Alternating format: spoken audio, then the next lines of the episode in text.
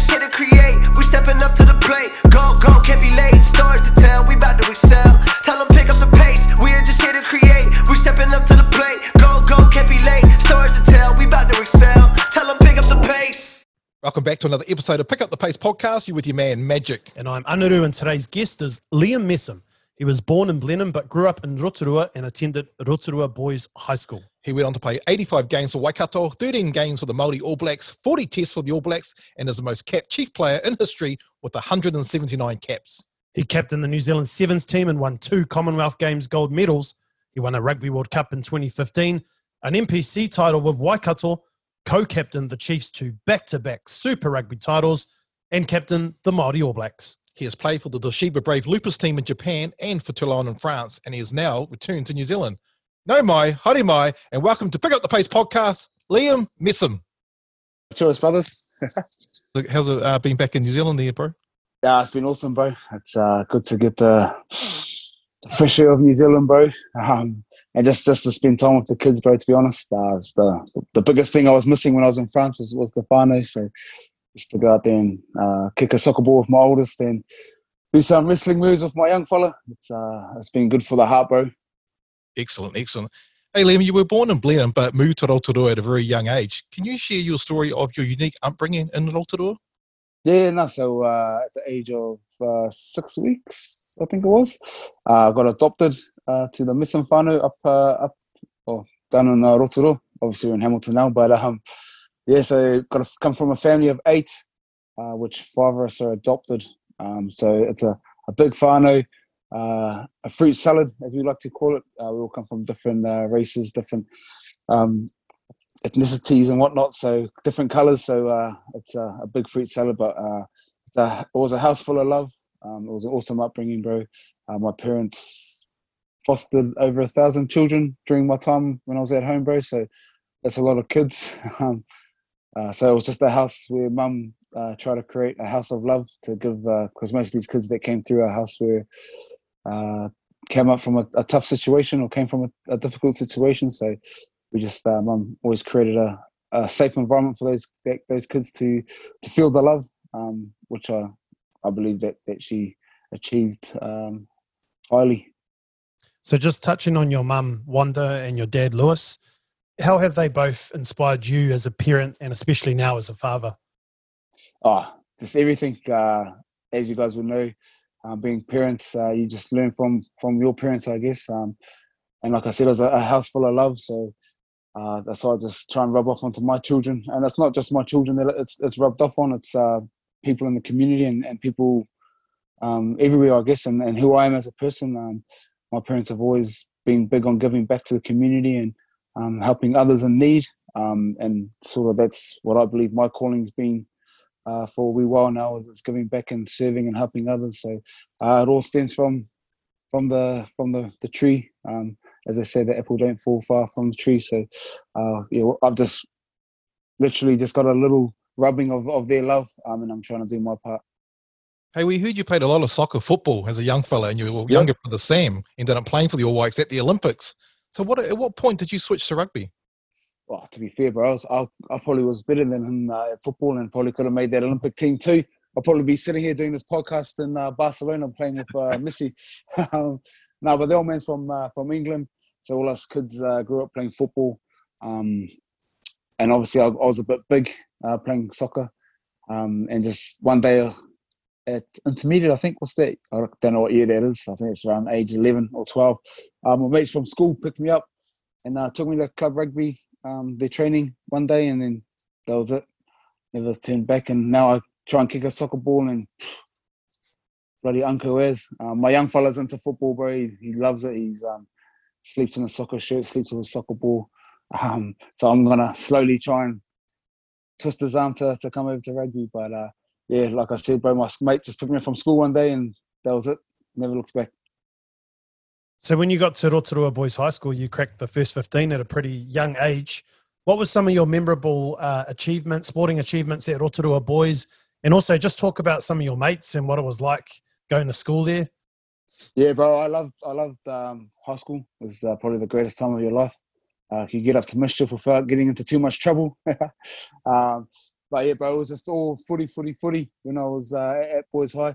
Um, probably not a thing you want to be telling kids now. So I know um, education plays a, a, big role, and for me, that's probably one thing that I did regret that I didn't really take my education seriously. It was just straight rugby, rugby, rugby, and um, I guess it's paid off for me now. But um, like I said, that's one thing I did regret. But like, like I said, bro, my time at Boys High was awesome. It's a a great way to learn, um, you know, the school of hard knocks, I guess.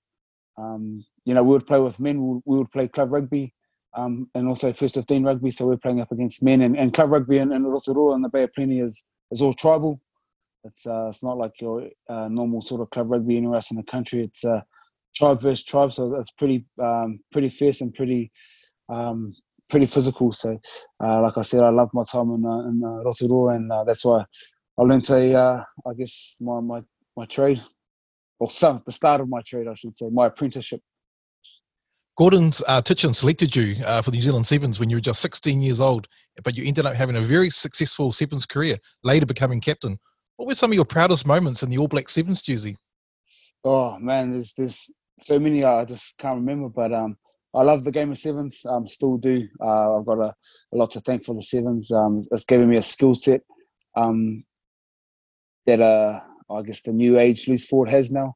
Um, but some memories is just probably probably the, the trainings the, uh, they're the first thing that come to mind if I think about the sevens is how hard the training were and how physically demanding it was. But it sort of taught me from a very young age how important work ethic was and how important mental toughness was.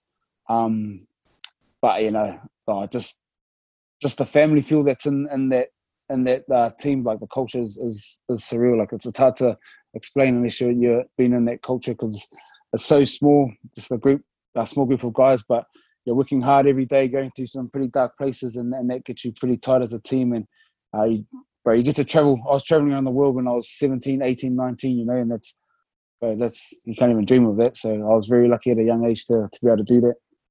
Just touching on your sevens career a little bit more, you won a gold medal for New Zealand at the 06 and 2010 Commonwealth Games.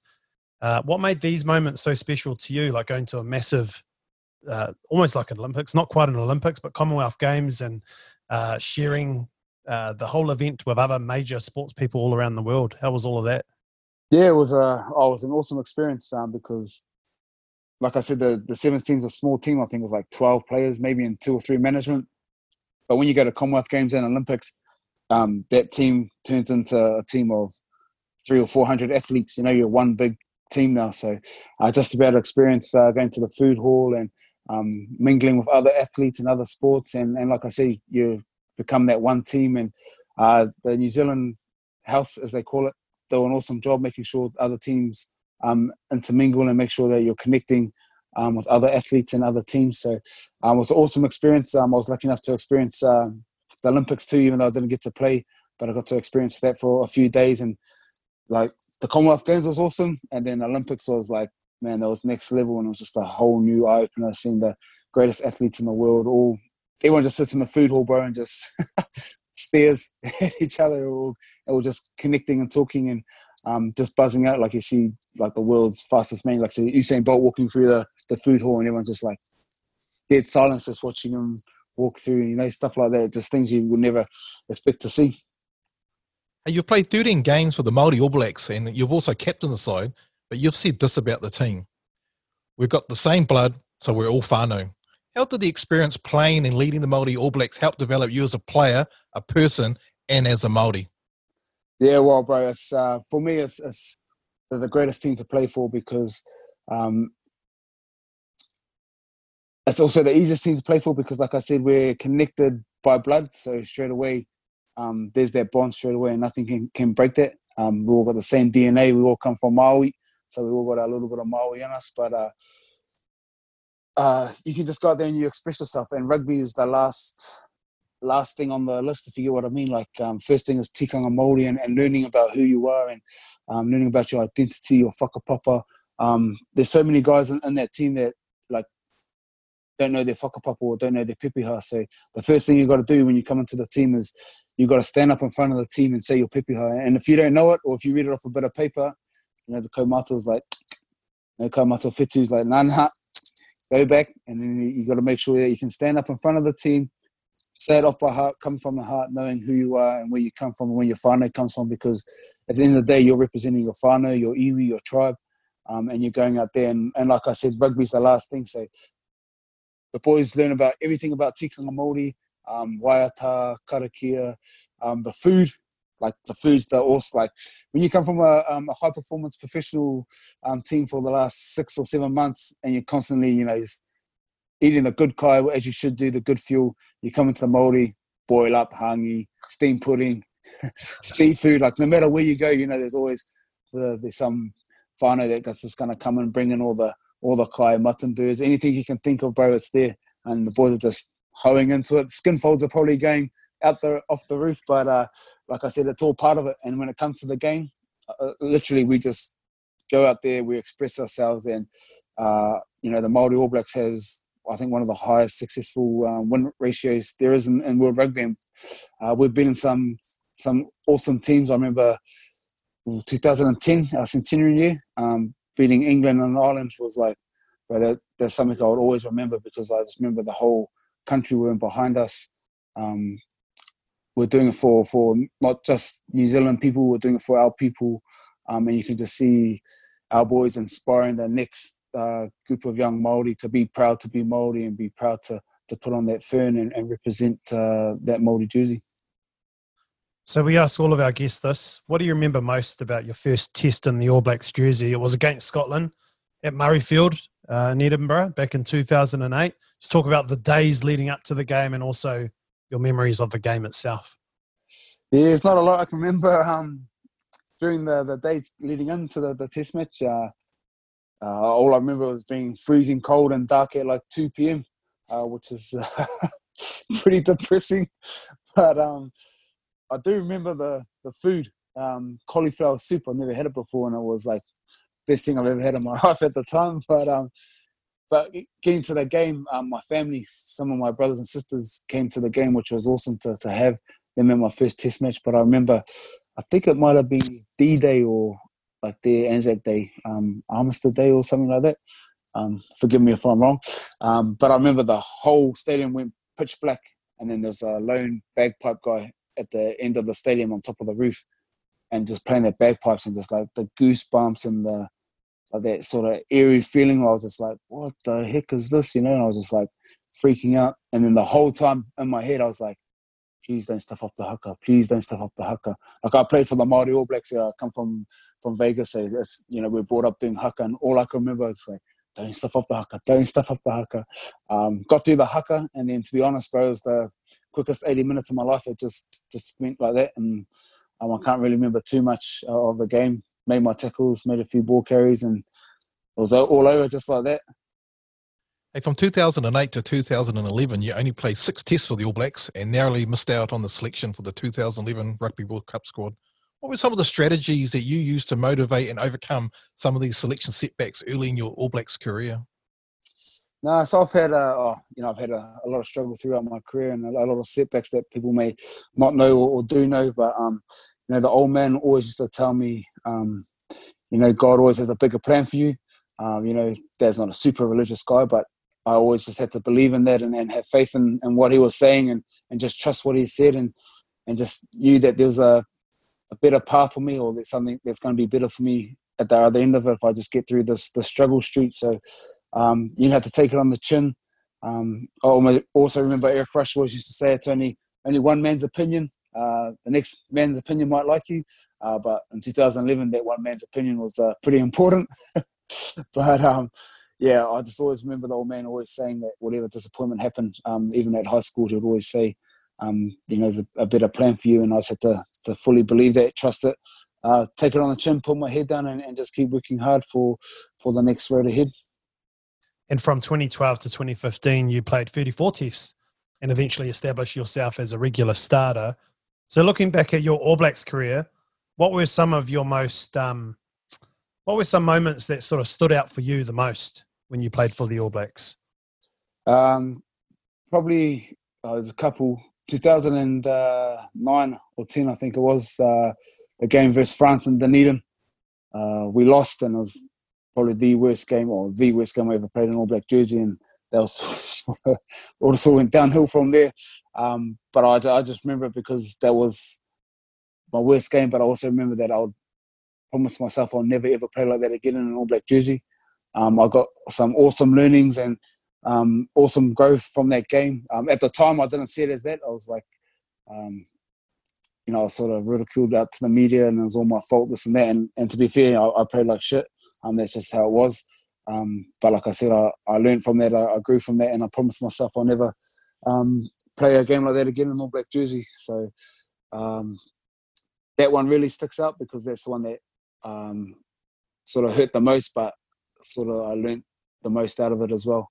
And it's also hard to beat the 2015 World Cup. Just uh, the highs that we went through as a team, the hard work that we went through. Um, pretty much 90% of that squad uh, were together for three or four years. Um, so we um, created this real close bond with each other, uh, went through a lot of hard work with each other.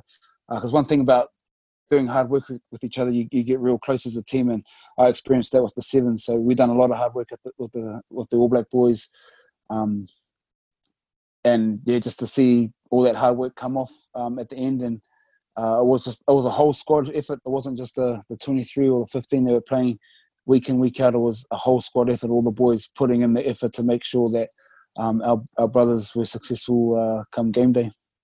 You were co-captain of the Chiefs with Craig Clarke back in uh, 2012 and 2013 when you won back-to-back championships. How would you describe your leadership style and what made the co-captain model so successful at the Chiefs? Yeah, oh, the co-captain uh, scenario, the Chiefs worked really well because me and uh, Wicker, uh, Craig were total opposites. Um, Craig is very methodical, um, takes a very long time to answer a question, thinks about things before he, he speaks. Uh, where I'm the total opposite. I just say whatever's on my heart and I'll just say it. Um, and I'll, I can get quite passionate and, and quite emotional, uh, which is good sometimes, but then it's also good to have the other side of it. So me and Craig just balance each other out so well. Um, Wicker was really good at talking at referees too um, at game time, and he had, like I said, he's got a real calming voice. So he would be, um, he could calm the situation with the ref. Where sometimes I'll be like, "Oh, ref," you know, and, and sometimes that's not good um, for you for your team when you when you sort of speak to rest like that. So I learned a lot um, being co-captain with, with Craig, and I learned to I learned how to control my emotions and control uh, my voice and sort of read the situation or read the room um, and have a sort of calming influence when I needed it. And I and I think I've done the same with Wicker. I think he sort of got a bit more passion and a bit more emotion come his way uh, with the boys. But with with being co-captains, uh, we we had an awesome leadership group those two years. Um, we had six or seven blokes that could be captain. Like a captain just flips flips the coin um, at the start of the game and, and speaks to the media. Um, that's how we saw it. Uh, we had six or seven captains um, out there doing like I said, doing what we needed to do to, to make sure that we were successful. After being a part of the successful 2015 World Cup team, you then moved over to Japan to play for the Toshiba Brave Lupus and then over to France to play for Toulon. After another brief stint back here in New Zealand, how would you describe your experience living and playing in Japan and France, and how does it compare to playing in New Zealand? Oh, bro, to be honest, it was awesome. It was a, a real eye opener. Um, I remember when I was, oh, wasn't a young fella, but I remember someone talking to us about getting stuck in that New Zealand bubble. And you're like, you sort of roll your eyes like, yeah, whatever. Um, like I said, don't get caught in New Zealand bubble. But it wasn't until I moved out to Japan for the first time leaving New Zealand and, and my eyes just opened up to the whole world and just like, mm, there's a whole new world out here apart from Hamilton. it was a bit different from Hamilton City Lights to Tokyo City Lights, let me tell you that. But um, nah, I love my time in, Tokyo. Um, the people, the food, the culture, um, everything about. The, the boys at Toshiba are really welcoming.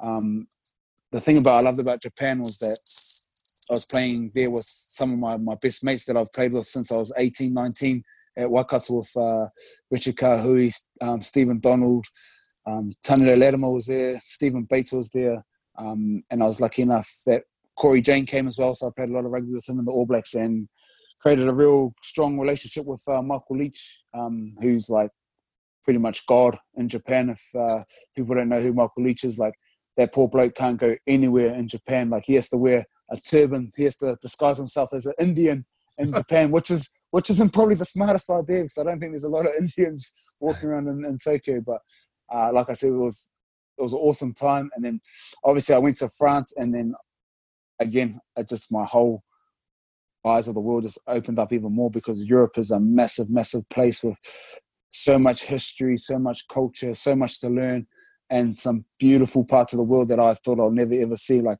I would sit at home, like in uh, Toulon, I was living right on the Mediterranean, so I was just like every day I would sit out, have my my my tea or have lunch or breakfast, and I just look out on the Mediterranean, go like just pinch myself. But I'll be like, what am I doing here? You know, like I just I just couldn't believe it, and um, food, the food in France. Like I thought the food in Japan was the best food I'll ever have in my life.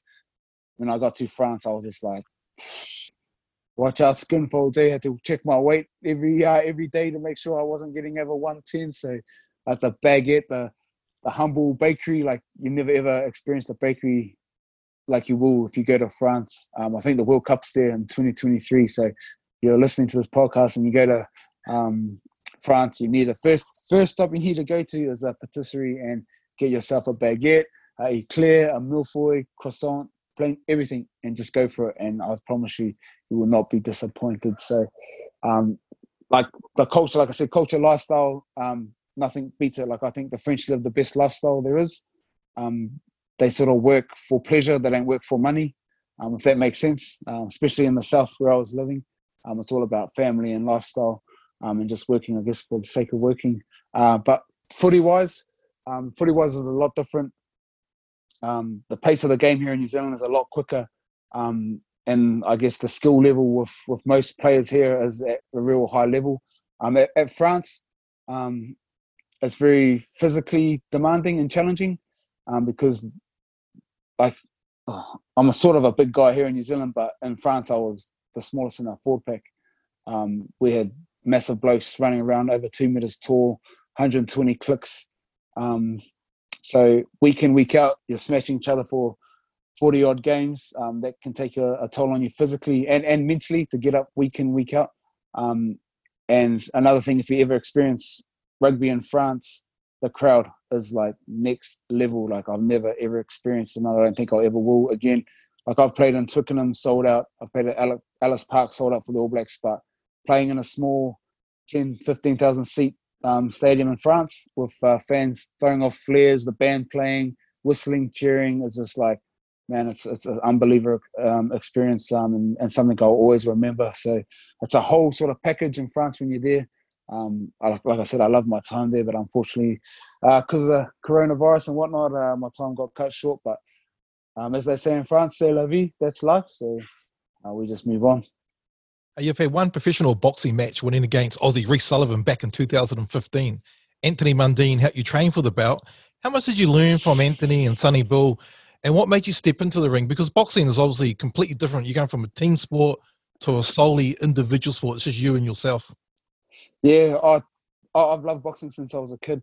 Um, I think boxing is probably the earliest sporting memory that I have growing up. Uh, my, my old man loves loves boxing, and I remember sitting by his feet every Friday night and watching the Friday night fights um, in America um, or, on Saturday, whatever it was, come New Zealand time. So I, I think that is the earliest sporting thing I can remember. So I've always grown up watching boxing, um, done boxing training when I was a kid, um, and then obviously the fight for life sort of thing, charity fights happened, and it was just came to a timing thing, and, and because I just wanted to jump in the ring and, and test myself and see if I could actually do it, and um, I just love the, the the mental challenge because in the in the square ring. It's just you versus your opponent. There's there's no one else, and you've only got these here to to protect you. And you got to sort of try and bob and weave and, and duck the punches. But uh, more times than not, you're getting hit. But um, you know, I just enjoyed the challenge of uh, putting myself in a real un- uncomfortable position and and the more you understand the science of boxing, I know most people just want to see big knockouts and, and whatnot, but if you can really understand the,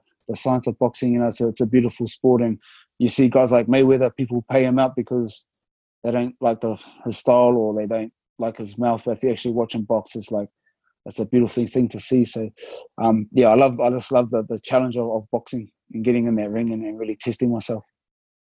You've already done a, a lot of work, a lot of good work in the community with youth in particular You've got an honorary degree in sport and exercise science and uh, at Wintec, and you've been a TV presenter on the the big sports show Code on Māori TV. What are you up to uh, next, Liam? Now, now that you're back in New Zealand, you're not going to do a Dan Carter, are you? The Chiefs going to be back in the Chiefs again, or I'll plan- tell you what, I won't be going to the Blues, bro. You can tell. I'll tell you that, bro. Um, it's in my DNA, bro. Red, yellow, and black. Um, yes, I'm just back here, bro. Um, just being daddy daycare, bro. It's been awesome. Like, like that's one thing I've really missed is is just spending time with the kids. And took my my young fella to the soccer training this morning, which was uh, this afternoon after school, which I just absolutely love. So, yeah, just daddy daycare. Um, hopefully get into some club rugby. Uh, put on the uh, the uh, 21 mil sprigs for for the club dirt, club mud, and, and get out there um, and and see what happens. Happens, I guess. Um, hopefully, some provincial rugby um, if it comes about. Um, yeah, so just doing life as it should be at the moment. So not too stressed about what's happening. Just daily daycare, keep up the training, and get stuck into some uh, some grassroots footy. so you still got a bit of rugby left in you there, Liam? Oh, 100%, bro. Age is just a number. Yeah. What's, what's DC? I played with Rushy until he was about 42, so I Oh, can't uh, can't give up just yet. I have to, I can still go and and like, bro, my my passion and hunger is still there to play. Um, I think it just comes when you get to my age. It's, it's just more of a mental challenge doing the same stuff every day for so long. You know, uh, I was just finished reading a book and it's talking about you got to love, um, you got to fall in love with boredom um, because like you just keep keep repetitive, repetitive, and and I love it. Um, you know, I just spent two nights training with the Waikato um, high performance kids and academy kids, and it's like the same message I've heard for the last 20 years, but I, it's the same message I keep loving to hear and, and just keep pushing myself. And when you get to my age and you're training with uh, 18 and 19 year olds, it's more of a, a pride thing. You like, you're like, we've done some fitness and I wasn't last, and I was like, you know, sort of proud, put the chest up, and I was looking around. I was running with the main group, um, doing some um, shuttles, and then I was like looking around, jumped in the gym, still pumping out some weights, and the you know, showing these young fellows up. So uh, it's good though. It keeps me on my toes and it keeps me um, energetic and keeps me excited to to keep uh, keep pushing hard and, and keep showing these young fellas up or try to show these young fellas up. Hey, you have a farm of your own now with two boys. Tell us a bit about your wife, Angela, and your boys, and how you've all motivated, motivated and supported each other over the years with such a busy career. Yeah, but I, I honestly don't know how she does it. I just don't know how um, rugby partners or wives do it in general, bro. Because uh, we're away a lot of the time. Um, so my my family back here in New Zealand while I was in France, and I came home, and the last time I seen my my little boy, he was like he was my little boy, you know. And then I picked him up from daycare, and I seen this. I wouldn't even say little toddler. I just seen this solid little kid, and he was Dad! I was like, what the hell? he just ran up, tackled me, and just a straight ball of solid just went boom, hit me, and I was just like, where's my little boy? Like last I left, it was this little squishy little three-year-old cuddly little thing, and now it's this big four solid little monster just running around. And same with my ten-year-old. Like he was like this high, and he shot up, and he's like up to my shoulders, and I'm just like, you know, blown away. So um, I honestly don't know how um, they do it. She does it. Um, it blows my mind and so much respect. And um, I can't do what I get to do without them holding it down um, and locking it down and um, looking after the those kids. Hey, it's all out there, and uh, and people have seen it online and that. But your nickname, Hunger, what's the story behind that? Yeah, well, it's a long story, so I'll keep it short. But a lot of people think it's hunger because of hunger, so I don't pass the rugby ball. it's not that. But um, hunger because I always want to try and get the ball. But it's um, oh, I'm, I'm really strict on the way I eat and the way I look after myself. So I used to eat boiled chicken and broccoli. Like one, that's disgusting if you think about it, and two, I I had no um, knowledge of food back then, so I just ate it. Lost a lot of weight doing it though, so it was good for me. Um, anyway, I went to uh, the Waikato boys when I first moved up here. I was only a young fella, and uh, a bunch of older players looked after me. Keith Lawn was one of them. I lived at his house, and he took me out to dinner uh, with the uh, lunch with the the older players. And we went to some sloppy like Chinese restaurant. Um, and if you guys know who Keith Lawn is, um, his nickname's Sumo, and his ass is like that's the screen, probably that big or maybe even bigger. Um, so it's probably not a good person to to be a role model with. But uh, yeah, they took me to the restaurant. and just ordered all the sloppy, greasy. And I'm, bro, I never had grease in that for like three, four years. So I was just like looking at it, and they asked me if I was hungry. I was like, no, no, no, I'm good, I'm good. We were there for about three or so hours. Anyway, I was so I was starving, man. My guts was rumbling. I was just like looking at the food, and I almost broke. It's like I'm pretty proud of. Like I've tried, never try to break with anything. And I just, I almost went for the the chicken yao ming, and I was just like, nah, nah. So anyway, got home. First thing I did when I got home was make a protein shake and boil some chicken. and Simo walked in the house and goes, "What the f are you doing?" He goes, "Oh, yeah, your your nickname is hung. It was hungry. Uh, your your nickname's hungry." So that sort of just filtered through the team, and he told the story, and they couldn't believe it. Um, and then my island brothers, Sitiveni Sivivatu, couldn't say hungry. He keeps saying hunger, hunger. You know, obviously coming straight from Fiji. So it went from hungry to hunger because uh, the my island brothers couldn't pronounce hungry the the full full thing. Oh, it all makes sense now. I just looking back at, at this interview and this podcast. We've gone from uh, baguettes, uh, cauliflower, Yeah. boil up. What's next? this, this all makes true, sense, bro. all, this is all true, and the, the thing is, like, if you really know who I am and who and me is like, like I said, I really look after myself. The way I eat, like I'm, I eat really, really strict, and I always have. It's just a lifestyle that I that I enjoy. Um, yeah, some most of it's for performance and whatnot, but most of it's just to live a healthy, a healthy lifestyle. But like, bro, when it's my cheat day or my cheat few days, bro, it's on. Like, What's your go-to? from What's your go-to? Oh, it's a hard one. Like when I was in France, bro, I'd always go get a pizza. Like the pizzas are like next level pizza, but then I always go to the bakery and it's, called a milfoy. It's uh, they call it a custard slice here in New Zealand, but it's like proper pastry, proper custard, pastry, custard, and then like a white sort of icing on top. And I'll just, bro, I'll. this is what I'll do in France. I'll go to because there's a bakery every like 100 meters. So I'll go bakery, get a croissant, drive to the next bakery, get a milfoy, drive to the next bakery, and I'll just do that like three or four times, and I have to stop myself. I'm like, bro, just stop, you know. Um, and then when I come here to Hamilton, it's always Mama's Donuts. So if you're ever in Hamilton, um, you got to come get some Mama's Donuts because they're the best donuts in the world. Um, and just a classic burger from uh, BurgerFuel or something, bro. So when I go, I go, I don't stop. But the thing is, when I do stop, I can go straight back to um, boiled broccoli and chicken. Oh, man, you're making me hungry now, bro. Yeah. Hey, Liam, before we uh, wrap up the podcast, um, we've got a bit of a challenge for you. Uh, it's called Pick Up the Pace Challenge. So we're going to ask one topic. And to that one topic, you've got 10 seconds to give us nine answers. So if we said name nine countries of the world, you'd say New Zealand, United States, Russia, things like that. So um, we're going to flip this question a little bit. It'll give you a little bit of a clue. It's got something to do with sports, if that helps. yeah. Alrighty. Got the timer, bro? Yeah, I got it. All okay, good. 10 Ready to go. seconds. Nine. You got, you got to answer nine to one topic. Here we go. Liam Messam from Rotorua, name for me in 10 seconds, nine NRL teams. Go. uh, Warriors, Cowboys, Broncos, uh, Roosters, Sharks, Dragons, um, Souths, uh, Parramatta. Oh, one more. Manly Eagles. Oh! The last second. You got it like 9.5 seconds. You got it. You got it. But you've done nine in like seven seconds. Yeah, Yeah. I know, I know. I was just Yeah. yeah. Be Oh, I'm a big, I'm a big NRL fan, bro. I'm a big NRL. Oh, fan. man. Nice. I must have, but I don't think you're going to get that. You had 0.5 of a second to go. Yeah, nah, Nailed nah, it.